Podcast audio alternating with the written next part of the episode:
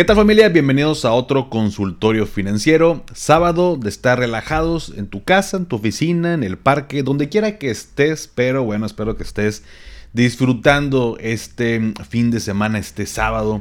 Y por supuesto con un rico café como el que tengo yo aquí, como cada semana, bueno, como cada día. Pero bueno, los sábados, por supuesto los lunes, tenemos cafecito en mano para platicar de temas financieros del día a día, sobre todo los sábados que hablamos de dudas que me mandan por el grupo de Telegram. Así que vamos a iniciar con el episodio del día de hoy. Tenemos seis preguntitas, seis dudas eh, muy interesantes que nos hicieron llegar. Así que bueno, vamos a iniciar. Primero vamos obviamente mm, tomarle un poquito aquí a nuestro café para que nos dé pila, para que nos den eh, buen ánimo de iniciar.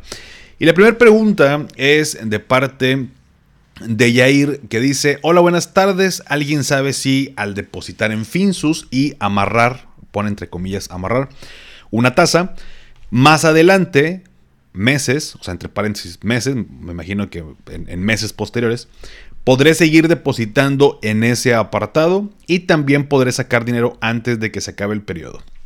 Ok, son dos preguntas, muy sencillo, muy concreto, mi estimado Yair. Eh, cuando hablamos de inversiones a plazo fijo, digamos que tú inviertes mil pesos a un año.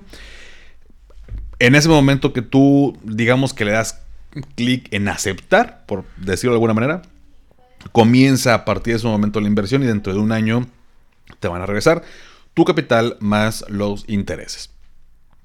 Eh, si tú quieres añadir más dinero a esa inversión de mil pesos, no se puede hacer. En dado caso, tendrías que abrir otra inversión, también por decirlo de alguna manera. Entonces, si al, si al mes tú dices, oye, quiero meterle otros mil pesos en ese, a un año, en ese momento, o sea, e, en ese mes posterior que, se, que quieres hacer esto, va a comenzar una nueva inversión a un año, de tal manera que la, primer, la inversión, imagínate que eh, fue enero, ¿no? La inversión número uno la hiciste en enero. Bueno, en enero del siguiente año se va a vencer. Y un mes después, en febrero de 2024, decidiste meter otros mil pesos. Bueno, en febrero de 2025 termina esa inversión. Entonces, digo, eh, a lo mejor suena este, un poco eh, lógico, pero bueno, así funcionan las inversiones a, plazo fijo. Ahora, en el caso de las SOFIPOS y en el caso de Finsus, ¿puedo sacar dinero antes? La respuesta es no. Tu capital eh, y, el rendimiento hasta eh, que termine el plazo. Hay eh, algunas inversiones, dependiendo del plazo, dependiendo la, la SOFIPO, la plataforma o la institución, que te dice, bueno, es a un año con el pago de rendimientos de manera mensual, por ponerte un ejemplo. Entonces, cada mes te van depositando los rendimientos, sin embargo, tu capital es hasta que termine el plazo el que tú elegiste, tomando el, ejemplo de un año, bueno, pues hasta el año. Em, esto también es una duda muy, muy común y, te agradezco, Jair, que, me la hagas porque eh, suele haber una confusión también, por ejemplo, con CETES que tiene esta opción de venta anticipada. Bajo ciertas condiciones te permite que antes del plazo pactado tú puedas retirar tu capital de esa inversión. En este caso, hablando del ejemplo que me pones, bueno, pues no se podría sino hasta que termine el plazo, insisto, con este pequeño asterisco de aquellas opciones que te digan, ah, bueno, es a un año, pero con pago de rendimientos mensual, ¿no? Entonces, pero bueno, ahí está la pregunta, mi estimado Yair. Después viene mi estimado Manuel. Manuel Reina dice, buen día familia, tengo una consulta. ¿Por qué razón pueden negar una solicitud para una tarjeta American Express? Me dijeron que lo intentara en tres meses. Mi puntuación es de arriba de 700. Excelente, mi estimado Manuel. Manejo tarjeta de crédito con líneas arriba de 100 mil. Liquidé un crédito automotriz y tengo un crédito hipotecario. Lo que me dejó pensando es que el crédito lo tomé en noviembre y la solicitud de la tarjeta Amex la hice en enero. Eh, tengo entendido que no puedes hacer trámites de no menos de tres meses, pero lo olvidé. Entonces quiero saber si fue por eso o por qué razón Amex me habrá negado la solicitud de la tarjeta.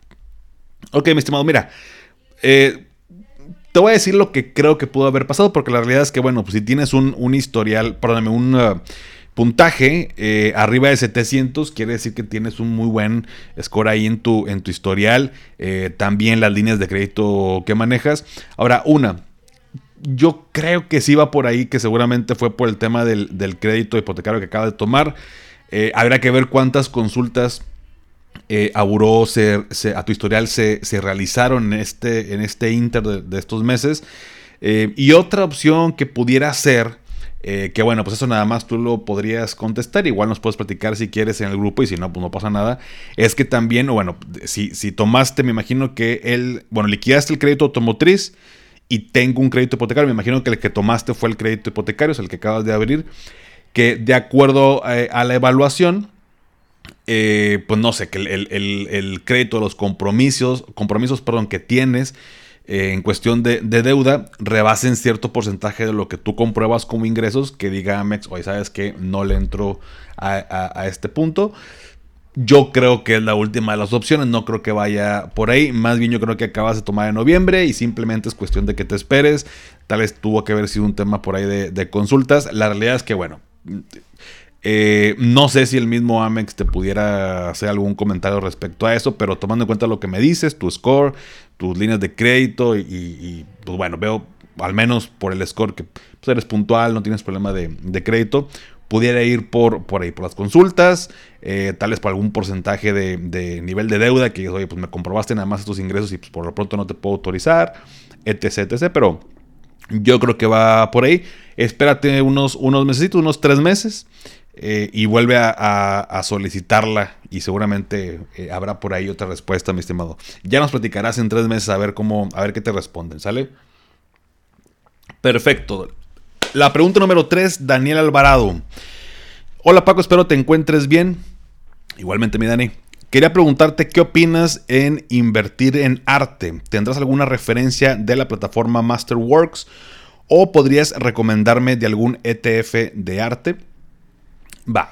Creo que es la primera pregunta que me hacen sobre esto. Eh, y mira, es, un punto interesante, Daniel. Una, no sabría qué ETF recomendarte de arte porque no invierto en ningún ETF de arte. Hay em, maneras de invertir en arte. La más, mm, bueno, obvia, por decirlo de alguna manera, pues es comprar una obra de arte y después eh, revenderla, ¿no? Con el paso del tiempo, dependiendo por supuesto el artista, la obra eh, y varios factores, bueno, pues es, es como lo, más, vamos a decirlo así, tradicional. Eh, últimamente han salido plataformas como esta que mencionas, por ahí he escuchado de otra, creo que se llama Cubic. existe el tema de crowdfunding, fondos, fondos de inversión de, enfocados en arte. Entonces, es un tema creo que poco explorado, el tema de la inversión en arte, distinto a el hecho de, como te digo, comprar una obra y revenderla. Y mira, no conozco Masterworks, pero me di también obviamente la tarea de eh, investigar para poderte dar una respuesta eh, más informada. Y me encontré con los riesgos de invertir en arte. A lo mejor tú también ya lo investigaste, ya lo viste, pero se me hizo bastante eh, también relevante los riesgos que conlleva invertir en esto y sobre todo en ese tipo de plataformas como la que mencionas. Me metí a la página y bueno, sí, sí, sí se ve muy mm, formal el asunto y todo. Pero mira, em, algunos de los riesgos, ahí te va, entre otros, ¿no? Pero Em, esta plataforma que mencionas y como la otra que te decía, la de Masterworks, es que haz de cuenta que el proceso es que ellos compran una obra de arte y digamos que virtualmente la parten en pedacitos. Y ellos venden esos pedacitos, ¿no? Inversionistas como tú y como yo. Entonces, eh, tenemos una obra de arte, o yo quiero dos pedacitos, tú un pedacito, y así hasta que se completan todos los pedacitos. Y cuando ellos venden esa o revenden esa obra de arte, a nosotros nos cae nuestro capital más los rendimientos. Tú no tienes esa obra de arte, tú no eres pues, dueño físicamente de esa obra de arte, no es como que te van a dar un pedacito de, de forma física, obviamente. Pero una, uno de los retos que yo veo eh, o sea, bueno, más bien, voy a ir un, pasito atrás. Uno de los puntos importantes que yo veo al momento de invertir en arte es que actualmente no está la información tan transparente como, por ejemplo, invertir en una empresa que eh, de alguna manera podemos ver sus operaciones, sus estados financieros, eh, que yo sé que luego pueden truquear la información, lo que tú quieras, pero sé que me entiendes a, lo que me refiero, ¿no? O sea, la, transparencia en, en este mercado de compra y venta de arte y sobre todo al momento de la inversión. Entonces, eh, una, una posibilidad es que de, el, de la quien tiene la obra de arte, por ejemplo, quien, eh, la plataforma o quienes compran esta obra, pues está el riesgo de que físicamente la dañen, la pierdan, se la roben, la maltraten eh, y pues ya no se pueda revender. Eh, otra es que la obra de arte se pueda revender en pérdida porque por alguna razón perdió su valor. Otra, eh, otro punto importante es que tu participación o tu pedacito en el que tú invertiste, pues este mercado de inversión, o sea, que no lo puedas revender a otro inversionista porque no existe como tal tanta, tanto compraventa de estos pedacitos de obras de arte porque no hay mucha gente que lo esté que esté metida y que pues sea muy complicado revender o que simplemente no la puedas revender y punto. ¿no? Entonces, eso también pudiera ser un, un gran, un gran riesgo. El tema de la liquidez. La liquidez que tú puedas tener en dado caso eh, que quieras invertir, pues no es, por supuesto, inmediata. Em, ¿Qué otro riesgo pudiera, pudiera ser? Em, por aquí lo tengo en la computadora. Dame un segundo. Em, ok, bueno. También que algunas plataformas, digo, en este caso no desconozco sinceramente Masterworks, pero bueno, que tengan cierto cierta cobertura, hablando de seguros, eh, tomando en cuenta las, las obras de arte y que al momento de que haya una pérdida, eh, una, un daño a la obra, pues que la cobertura no sea suficiente para cubrir ese, ese riesgo, pues ya se echó a perder la obra de arte y también se echó a perder tu, tu inversión. Entonces, aunque toda inversión conlleva un riesgo, por supuesto no estoy diciendo, porque bueno, en la página viene que eh, si vemos un histórico hablando de la inversión en arte versus el SP, ha tenido un mayor retorno la inversión en arte, igual luego nos podemos echar un clavado en ello, pero siento que la, el, riesgo al invertir en arte pudiera ser mayor. Eh, no digo que no sea bueno invertir en arte, pero sí lo vería como eh, tal vez un porcentaje pequeño de tu portafolio, sobre todo porque es algo que apenas, al menos aquí en nuestro país, en México, eh, pues estamos medio que en pañales. O sea, no, no hay tanta tal vez transparencia y es algo a más largo plazo de lo que uno pudiera esperar. Entonces, em, creo que por lo pronto, al menos existen otras opciones de igual riesgo que pudieran ser mejor en términos de rendimiento a largo plazo que invertir en arte. Pero, eh, pues, por supuesto, si lo quieres hacer, me aseguraría simplemente que al menos esta plataforma, que se ve al parecer este, formal, pero bueno, le darían doble clic para saber dónde están constituidos, eh, qué es lo que los respalda. Eh, inclusive ahí viene un apartado también de a qué te arriesgas al invertir con ellos. Entonces simplemente, bueno, también están regulados por el FINRA y todo, o sea, todo se ve eh, bien legalmente, ¿no? Pero, pero bueno, eh, creo que hay otras, al menos en lo que yo haría, ¿no? No digo que lo hagas, tal vez yo soy un poco más conservador en ese sentido. Eh, creo que en igualdad de riesgo yo me iría por otro tipo de inversiones que antes que invertir en arte, más bien sería como un, un tema de, ah, me gusta el arte, me gustan las obras, existe esta plataforma, quisiera invertir y, como, como una, ¿cómo te diré? Es que no lo quisiera comparar con criptomonedas porque eso es otro boleto, ¿no? Pero como algo que me gusta hacer tal vez como por hobby, ¿no? De que, ah, invierto en arte y obtengo un retorno y demás, pero como una estrategia que dices en el largo plazo sí o sí, casi que creo que me va a pagar, no sé, habría que tener más transparencia en, el, en, este tipo de, de mercados. Pero bueno, eh, por lo pronto, si quieres, lo, seguimos comentando por allá en el grupo, mi estimado Daniel. Eh, es una pregunta bastante interesante y, si quieres compartimos entre todos ahí opiniones. La pregunta número 4, bueno, no viene el usuario, pero dice, hola Paco, buenas tardes. Antes que nada, Quisiera felicitarte por tus cuatro años enseñándonos de una manera muy digerible y súper amena esto de las finanzas, los dineros. Hoy fueron a mi trabajo, entre comillas pone gobierno, a ofrecernos unos disqueterrenos en Cancún y en Mérida. Y afortunadamente somos de los tuyos. Empecé a hacer las preguntas pertinentes y ellos mismos se contradecían. Olía fraude, se ve como fraude y posiblemente sea. Fraude pero legal. Te mando la información para que nos digas tu opinión profesional Qué triste que ciertas dependencias se presten para recibir a ese tipo de asesores. Anexo información. Bueno, primero que nada te agradezco por la felicitación. Muchas gracias. Esta semana estuvimos de, festejos. Y bueno, eh, esto lo pueden ver en el grupo de Telegram, pero bueno, eh, aquí me hicieron eh, el favor de, mandar unas ligas sobre a qué se refería con estas inversiones. Y, las ligas son de, una desarrolladora, una inmobiliaria que se llama Ciudad Maderas. ¿Qué opino de Ciudad Maderas? Mira, híjole, es muy complicado encontrar buenas opiniones de Ciudad Maderas.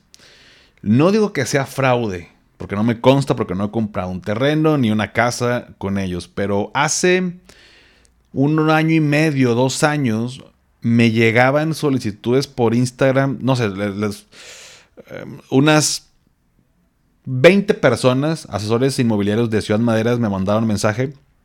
Que bueno, a mejor 20 no, te parecen mucho, pero para mí son bastantes. Queriéndose eh, promocionar conmigo. O sea, vaya, me pedían de que, oye Paco, quiero, este, ¿cómo ves? Eh, invítame a tu podcast. Unos me decían. Otros, eh, quiero hacer un, un, live este, para que vean las opciones de inversión. Y, y luego me puse pues, obviamente a investigar a que, a ver, oye, pues qué, qué tanto pues eh, contrataban un ejército de, asesores o qué onda, porque este, estas 20 personas, pues no sé, me ganan un lapso de 3, 4 meses. Em, y para mí es un poco complicado em, promocionar un, un, o hacer una colaboración, no, no solamente promocionar, sino hacer una colaboración donde yo estoy recomendando un asesor inmobiliario o un asesor eh, financiero si yo no he consumido algo de sus servicios. Y en general todo, pero cuando hablamos de una persona, pues es, es este, ¿cómo te diré? Pues, la, pues es meter las manos al fuego por, por esa persona. Si yo les digo, oigan, cómprenle casa a este cuate, bueno, pues a lo mejor yo ya compré la casa, eh, ya compré un terreno, algo como para decir, bueno, va. Entonces, de entrada tengo mis reservas y por eso pues no han visto tal vez algún live, una, algo que lo haga, no sé si eventualmente lo vaya a hacer, pero eso es un punto importante para mí. Entonces antes de hacerlo me puse a investigar y fue muy complicado encontrar un comentario bueno. De hecho, encontré tantos comentarios malos, inclusive grupos de Facebook como el que nos mandó aquí mi estimado, em, donde mencionan que es un fraude.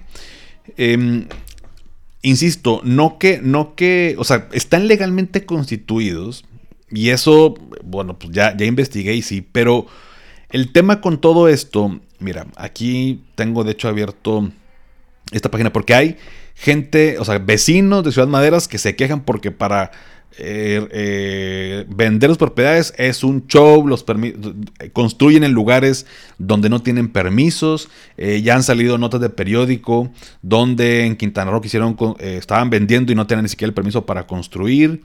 Em, y también viene por aquí, nada más que, a ver, denme un segundo que estoy aquí en la, en la computadora y ahorita tuve que reiniciar todo. Este, y ya tenía por aquí la... Porque me aventé todo, bueno, no todo, pero... Toda la... El, grupo, bueno.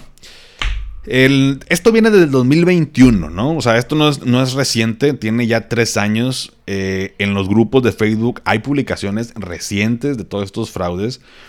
Em, para acabarla de molar luego en un, eh, en un, en el 2022, hace dos años, porque fue en febrero, hicieron un live, no sé si me imagino que es el dueño o qué sé yo, con, con el Master Muñoz. Y bueno, pues ya sabes qué opino de eso. Em, pero el punto es que no cuentan con los permisos, los contratos no son, no son claros.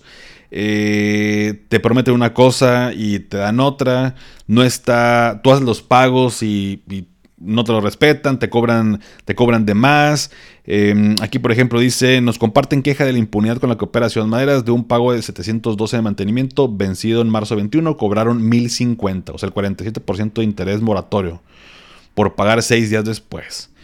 Em, o sea, mil, mil, mil cosas que es impresionante la cantidad de quejas que existen de tal manera que ya hay grupos, hay varios grupos de vecinos, de personas que que ya fueron eh, estafadas, que les entregaban otra cosa. Entonces, mira, si yo estuviera en tu lugar, yo no invertiría hasta el día de hoy en algo de Ciudad Maderas.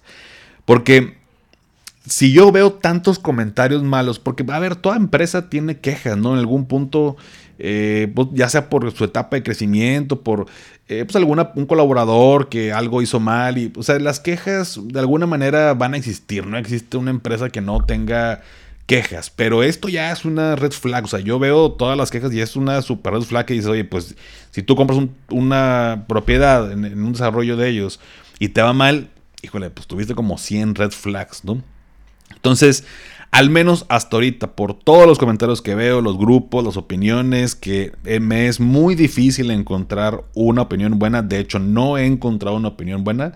Yo no lo haría. Y sobre todo también si van a invertir en, bienes inmuebles, y también eso lo platicaba con un amigo eh, que están en Mérida, en Tulum y todas esas partes que se pusieron, que existe como un boom inmobiliario. Eh, híjole, yo tal cual, primero me aseguraría de que existan los permisos. Ya tuvo un caso cercano de, un amigo que no, digo, no tiene nada que ver con Ciudad Maderas, pero compró un terreno en, si mal no recuerdo, es en Tulum.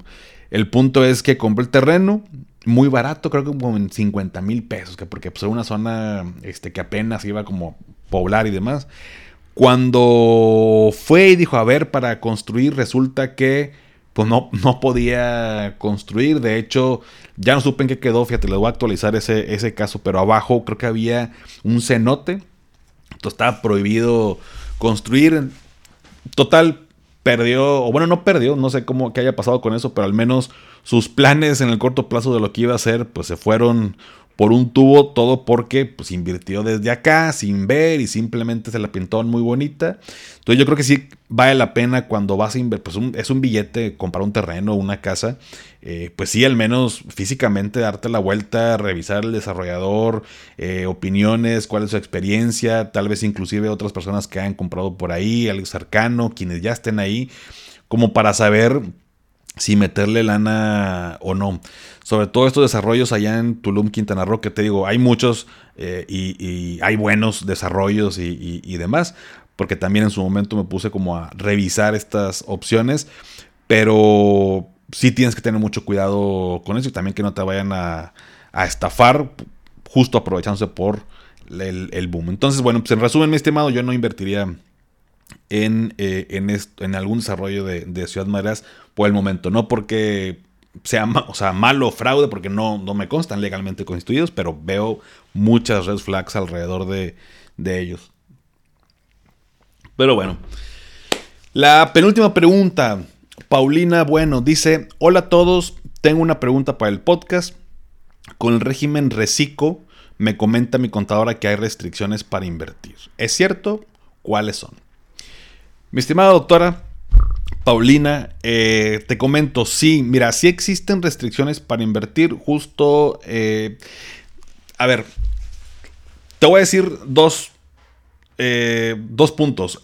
el primero, no puedes invertir en acciones, ETFs, porque, por ejemplo, porque ya te conviertes en accionista de la empresa y el régimen simplificado de confianza no permite que seas accionista, por lo tanto no puedes invertir en ese tipo de activos. Puedes invertir, por ejemplo, en CETES o FIPOS. Eh, o sea, lo que tiene que ver, por ejemplo, con renta, con renta fija. Em, ahora, está muy curioso este caso porque algunos contadores mencionan que sí se puede porque el hecho de tú invertir en acciones, pues no, o sea, no te convierte en accionista de la empresa hablando de ese tipo de acción donde tú tienes voz y voto y puedes decidir el rumbo de la empresa. Por así decirlo, estás dentro tal cual de la empresa. Y otros contadores dicen que no, que ya simplemente con invertir en, acciones en la empresa, aunque no tengas voz y voto, ya eh, no puedes eh, invertir. Entonces, ni siquiera los contadores se han puesto de acuerdo. No conozco un caso donde se hayan visto afectado por, por esta parte. Eh, la verdad, te soy bien sincero, no sé a quién creerle. yo por, por un momento paré un poco el tema de las inversiones en renta variable porque también me cambiaron al, reciclo, que estoy evaluando también si me conviene cambiar de régimen, pero por lo pronto dije, pues son para son o son manzanas, porque tenía a dos contadores que me decían que no había bronca y dos contadores que me decían que sí había bronca. Entonces, no he encontrado a alguien que me dé una respuesta definitiva. O sea, yo entiendo que luego la, parte de mm, eh, pues las leyes, eh, pues pudieran tener cierto grado de interpretación, pero como que con esto no hay, no hay una no hay una gran mayoría que apoye cierta postura, ¿no? De, bueno, la mayoría dice esto, solo poquito dicen que no, pero pues es obvio que no, ¿no? Perdón, es obvio que sí, ¿no? Entonces, no te sabría decir y te diría, dile, pregúntale a un contador contadora, pues va a estar en las mismas, otro contador te va a decir que no y que sí.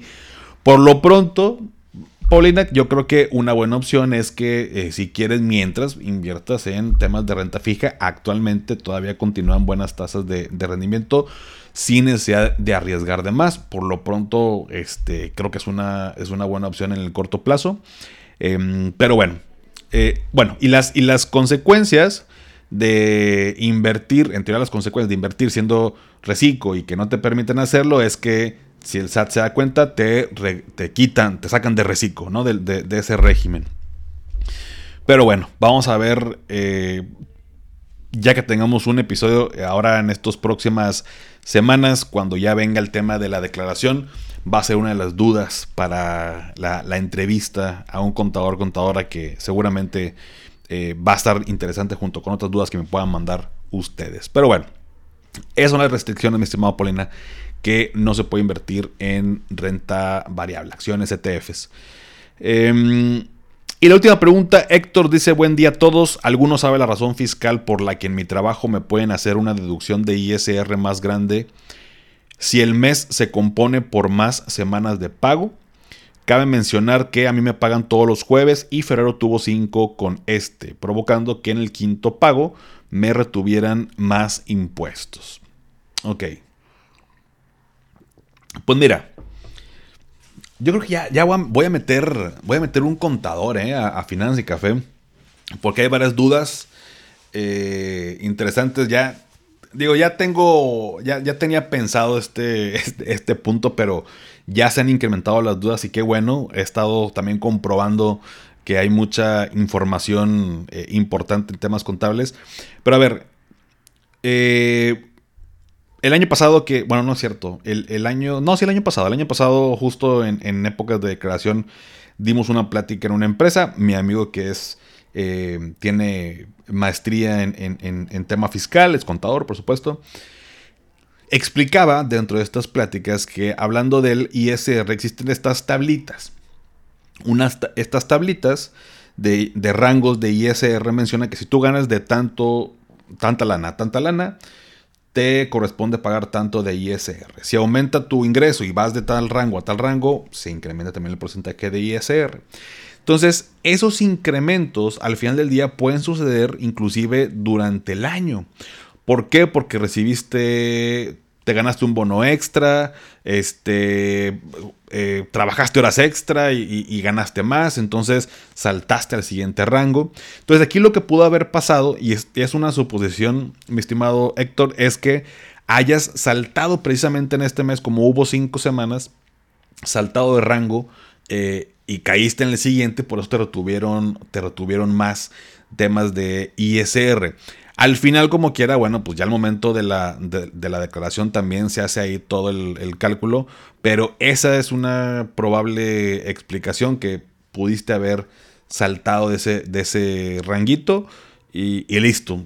Chécalo a la, siguiente que te vuelvan a, pagar el, jueves, a ver si caes igual donde mismo, el mismo rango, pero es una, una posible razón de que te hayan retenido más más impuestos. Como quiera, te digo, al final en la declaración se hace el, cálculo. Pero bueno, vamos a ya, ya a ver si en los siguientes consultorios eh, contratamos a contador, contadora que se una a Finanzas y Café para que, para no quedarles mal con respuestas, tampoco digo, no soy contador, ya saben ustedes que no soy contador, pero bueno, eh, esto justo también se lo preguntaba a este, a este cuate y me decía, bueno, acuérdate la plática que dimos, es una probable, pero hay que checar. Son todos contadores y también muy eh, válido, pues te dicen, hay que checar el caso en específico. O sea, no, no puedo dar una respuesta de que, ah, es esto sin ver eh, cuánto gana, ta, todo este rollo. Entonces, pues te comparto esa mm, respuesta, es una probable explicación, pero bueno. Ya, ya veremos, eh, si quieres platícanos las próximas semanas cuánto es lo que te retienen y vamos analizando las, las dudas. Pero bueno, pues familia, hasta aquí el episodio del día de hoy sábado. Únete al grupo de Telegram para que me mandes tus dudas. La liga ya sabes, te la dejo en la descripción. Sígueme en Instagram, TikTok, Facebook, ex como arroba finanzas y café. Suscríbete a mi canal de YouTube, Finanzas y Café. Dale a seguir en Spotify para que aparezcan los episodios en automático como cada sábado. Y si todavía no has calificado el podcast en Spotify desde la aplicación, me ayudarías muchísimo si me regalas 5 estrellas. Obviamente solo si te gusta el contenido y esto me ayuda a llegar a más personas. Y antes de despedirme, recuerda, haz lo que te haga feliz, toma tu rico café, te mando un abrazo y espero que tengas un excelente fin de semana. Hasta pronto.